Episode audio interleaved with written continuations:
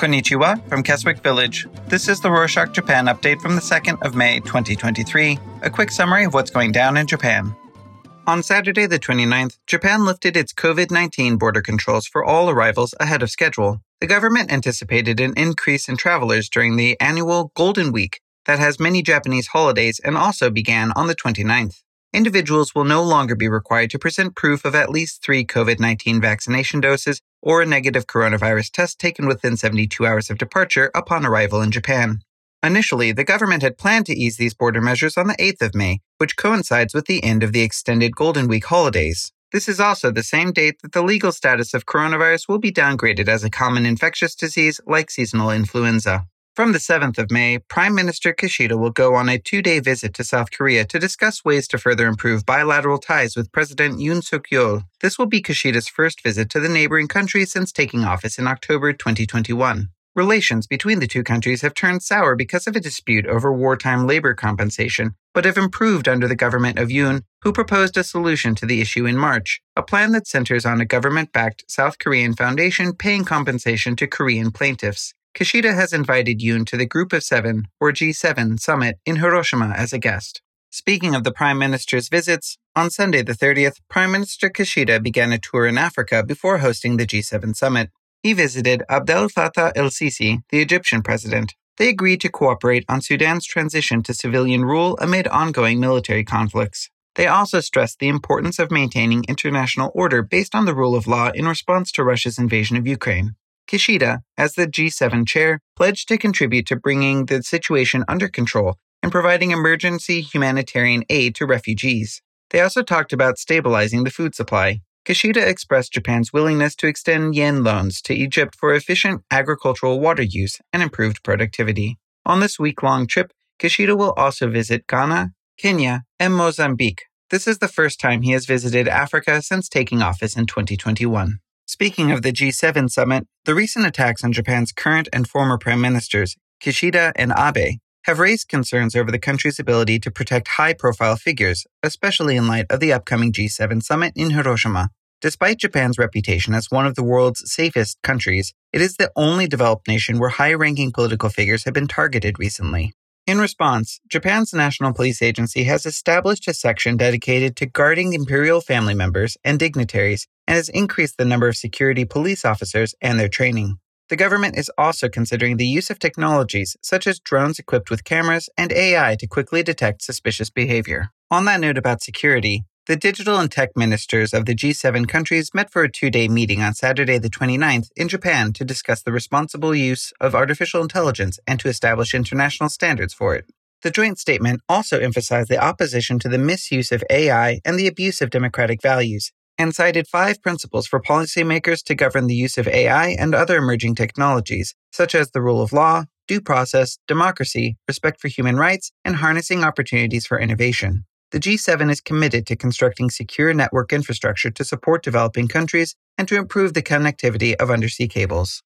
The number of cyber attacks against companies and government offices in Japan has risen since March. A source from the National Center of Incident Readiness and Strategy for Cybersecurity said that they have warned relevant organizations to stay alert and that there is a possibility that the attacks are connected to the G7 summit. The attacks are believed to be a part of preparations for a full scale attack, and a pro Russian hacker group might have carried out the attacks. Some central government offices and private companies' websites were disrupted, including West Japan Railway and Tokyo Electric Power Company Holdings. The authorities urge government offices and private firms to set up cybersecurity recommend setting up a content delivery network and a system that identifies suspicious access from abroad. The camera belonging to a Japanese journalist, Kenji Nagai, who was shot dead in Myanmar in 2007 while covering an anti junta demonstration, has been returned to his family.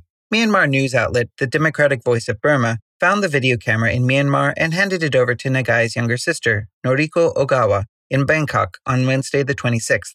Nagai's last images captured scenes of anti government protesters in Yangon, the arrival of National Army trucks, and the journalist reporting the situation. Nagai's family had been calling for the return of his camera and other belongings.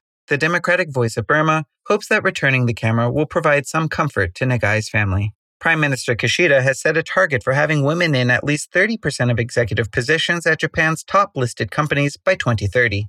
He presented the goals at the meeting of the government's Council for Gender Equality, and instructed relevant cabinet ministers to come up with specific measures for promoting gender equality. He said that in order to promote an inclusive society, it's crucial to spur innovation by promoting women to play a more active role. On Monday the 1st, the Japanese government lifted an evacuation order for Nagadoro village near the crippled Fukushima Daiichi nuclear power plant. It means entry restrictions are no longer in place in any designated reconstruction base across a total of six municipalities in the area. The restrictions were removed for Nagadoro after the lifting of similar orders in five other municipalities. The restrictions have been in place since the March 2011 nuclear disaster left the areas uninhabitable due to high radiation levels. The five other municipalities where restrictions have been lifted earlier are Futaba, Namie, Tomioka, Okuma, and Katsurao. Nagadoro is located between 30 and 50 kilometers northwest of the Fukushima Daiichi power station, which suffered a multiple reactor meltdown in the wake of the massive earthquake and tsunami in 2011. On Tuesday the 2nd, a salvage company hauled a major part of the wreckage of a Japanese Self Defense Forces helicopter that went missing in early April. The helicopter disappeared with 10 aboard on the 6th of April in waters off the southern prefecture of Okinawa.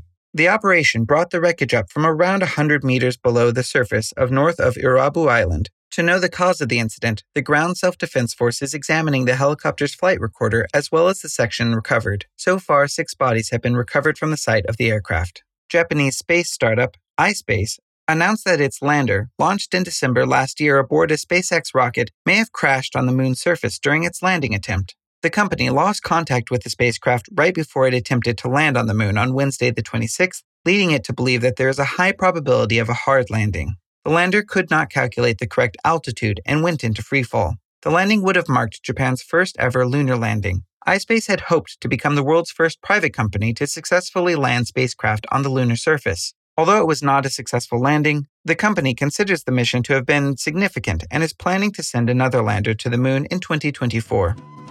And that's it for this week. Remember that we have a Mastodon account. Check out our instance, Rorshok.social. If you don't know what Mastodon is or want to know more about it, check out the link in the show notes to our Substack. Mata ne!